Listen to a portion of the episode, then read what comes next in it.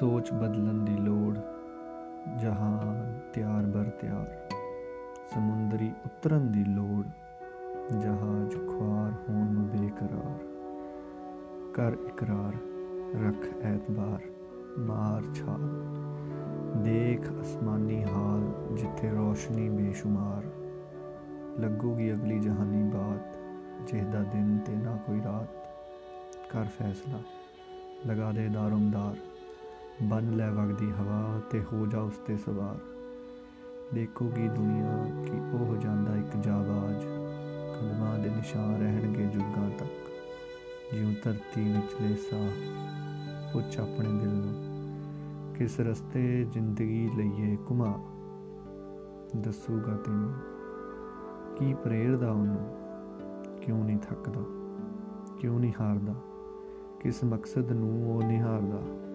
ਕਦੀ ਉਦੇੜ ਤੇ ਕਦੀ ਬੁਣ, ਕਿਸ ਬੁਣਤਰ 'ਚ ਜ਼ਿੰਦਗੀ ਗੁਜ਼ਾਰਦਾ?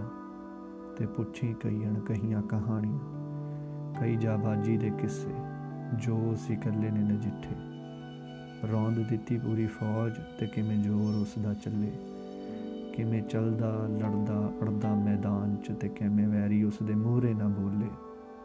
ਜੋਬਨ 'ਚ ਲੋਹਾ ਮਨਵਾਇਆ, ਕੰਮ ਕਰ ਗਿਆ ਜੋ ਕਰਨ ਆਇਆ।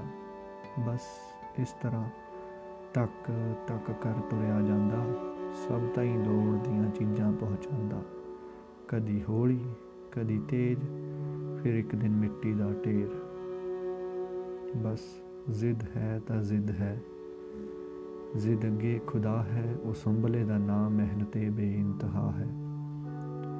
ਇਕੱਠੀ ਕਰ ਸਾਰੀ ਤਾਕਤ, ਪਰਖ ਲੈ ਸਾਰੇ ਵਾਕਫ ਮਿੱਥ ਲੈ ਨਿਸ਼ਾਨਾ ਤੇ ਖਿੱਚ ਲੈ ਕਮਾਨਾ। ਫਿਰ ਵੈਰੀ ਜੋਰ ਅਜਮਾਊ ਤੇਰੀ ਕਾਬਲੀਅਤ ਤੋਂ ਵੱਧ ਦਾ ਵਾਰ ਚਲਾਊ ਜੋ ਡਟ ਗਿਆ ਉਹ ਮੁਕਾਮ ਪਾਊ ਤੇ ਜੋ ਡੋਲ ਗਿਆ ਉਹ ਜ਼ਿੰਦਗੀ ਗਵਾਊ ਡਰ ਲੱਗੂਗਾ ਤੈਨੂੰ। ਜੀ ਘਬਰਾਊਗਾ ਤੇਰਾ। ਕਿ ਸਵੇਰ ਹੁੰਦੇ ਹੀ ਇਕੱਠਾ ਕਰਿਆ ਆਬ ਉੱਡ ਜਾਊਗਾ ਸਾਰਾ। ਇਹੀ ਤਾਂ ਨਿਯਮ ਨੇ। ਬੰਦਸ਼ਾਂ 'ਚ ਹੀ ਜੀਵਨ ਨੇ। ਅਸੂਲਾਂ ਤੋਂ ਉਪਜਦੇ ਨਿਯਮ ਤੇ ਨਿਯਮਾਂ ਤੋਂ ਉਪਜਦੀਆਂ ਬੰਦਿਸ਼ਾਂ। ਜ਼ਰੂਰਤ ਤੋਂ ਉਪਜਦੀ ਲੋੜ ਤੇ ਲੋੜ ਤੋਂ ਵੱਧ ਚੋਂ ਉਪਜਦੀਆਂ ਰੰਜਿਸ਼ਾਂ। ਹੱਦ। ਕੀ ਇਹ ਮਾਇਨੇ ਰੱਖਦੀ? ਪਰ ਆਜ਼ਾਦੀ 'ਚ ਵੀ ਖੁਸ਼ਬੂ ਵੱਖ ਜੀ।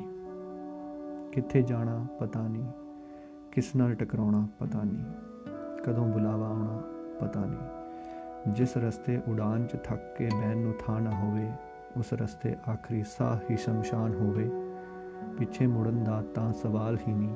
ਤੇ ਦੂਰ ਸਮੁੰਦਰੀ ਚੋਟੀ ਨਿਸ਼ਾ ਹੋਏ, ਮੰਜ਼ਿਲ ਦੀ ਉਡੀਕ ਬੇਇੰਤਹਾ ਹੋਵੇ ਰਾਹੀ ਮੌਤ ਵੀ ਮਿੱਠਾ ਜ਼ਰੂਰ ਲੱਗਦੀ, ਪਰ ਵਾਦੇ ਜੀਨ ਜੀਵਾਉਣ ਦੇ ਜੁਬਾਂ ਹੋਏ, ਜਿਸ ਤਰਤ ਜੰਮੇ, ਉਸ ਤਰਤ ਦੀ ਰਜਾਉ ਹੋਏ।